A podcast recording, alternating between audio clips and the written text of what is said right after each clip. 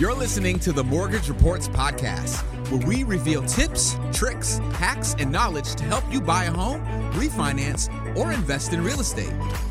All right, everyone. This is Arjun Dhingra with the Mortgage Reports podcast talking about a really trending topic right now, which is will inflation crash the housing market? There's certainly a topic that is on a lot of buyers' minds, and the media would lead you to believe this given how they report on this kind of data or news. So, first, I think we should clearly and simply define what inflation actually is. In terms of a real life example, you want to think of what's going on with housing. And I define inflation as too many dollars chasing too few products. And that's what runs up prices. So, bringing it back to housing, you have lots of qualified buyers, lots of mortgage product and mortgage capital to back them to be able to go out there and shop, and such little inventory, so few houses. So, with all that money being thrown at it and people willing to pay whatever it takes to actually get a house, that's what you're seeing in terms of a run up in housing prices and real estate inflation. So, there's your example. Now, next, there are varying degrees and types of inflation. It can be localized, it can be considered transitory, or it could be widespread. Localized would be inflation of just one class of goods or a sector of the economy. For example, like food inflation. If we have food inflation and it's isolated to just that area of the economy, it's not necessarily impacting other areas, but it is impacting consumption and hurting United States citizens who are trying to actually buy food and noticing the pinch and thus aren't able to spend as much. Transitory inflation would be something that's a little bit more widespread or general, but it's only for a limited or a transitory period. It's temporary. What we have here in the US is widespread inflation right now.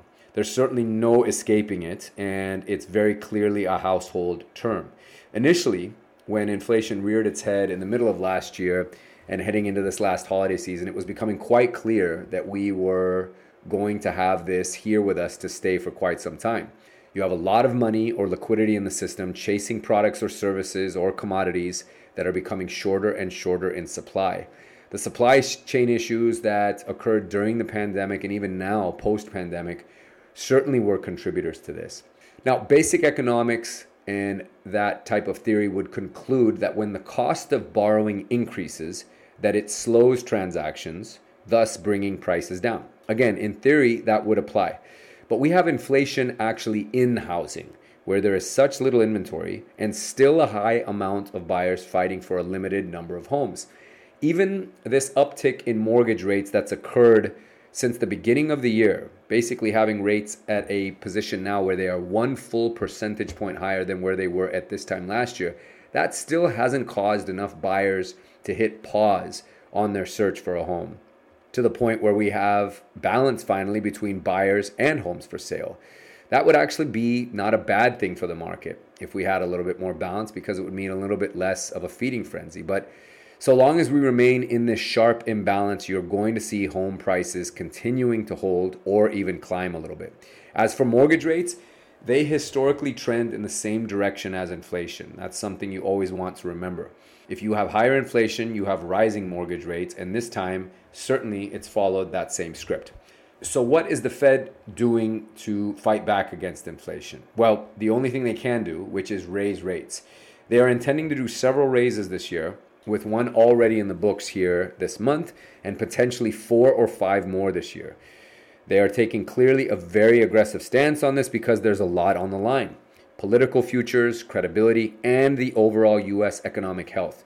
Now, it's worth reiterating that mortgage rates are not controlled by the Fed. The president, the Fed, nobody in Washington, D.C. controls mortgage rates.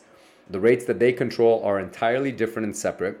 And although there is sometimes some synergy and trending between the two, they are very different.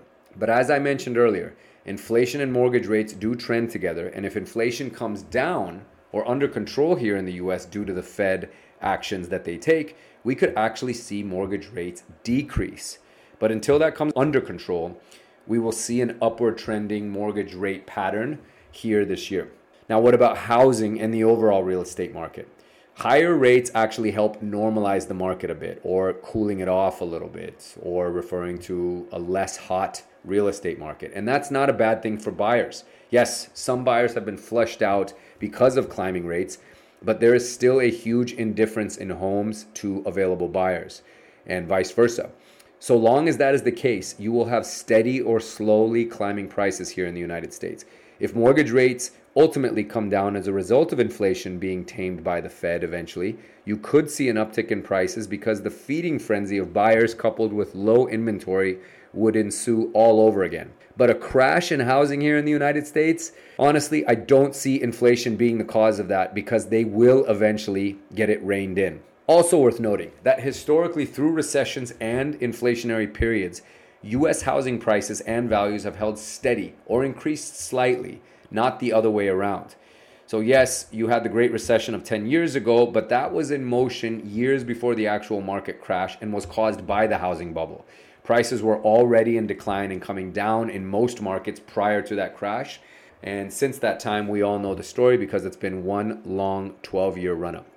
So stay tuned for more on this from us with these topics here at the Mortgage Reports. Feel free to reach out to us or to me directly on social media at Arjun Mortgage to discuss this topic, and we look forward to bringing you more on this here in the coming weeks. Thanks for listening to the Mortgage Reports podcast. Visit themortgagereports.com for daily mortgage rate updates, news, and advice from experts.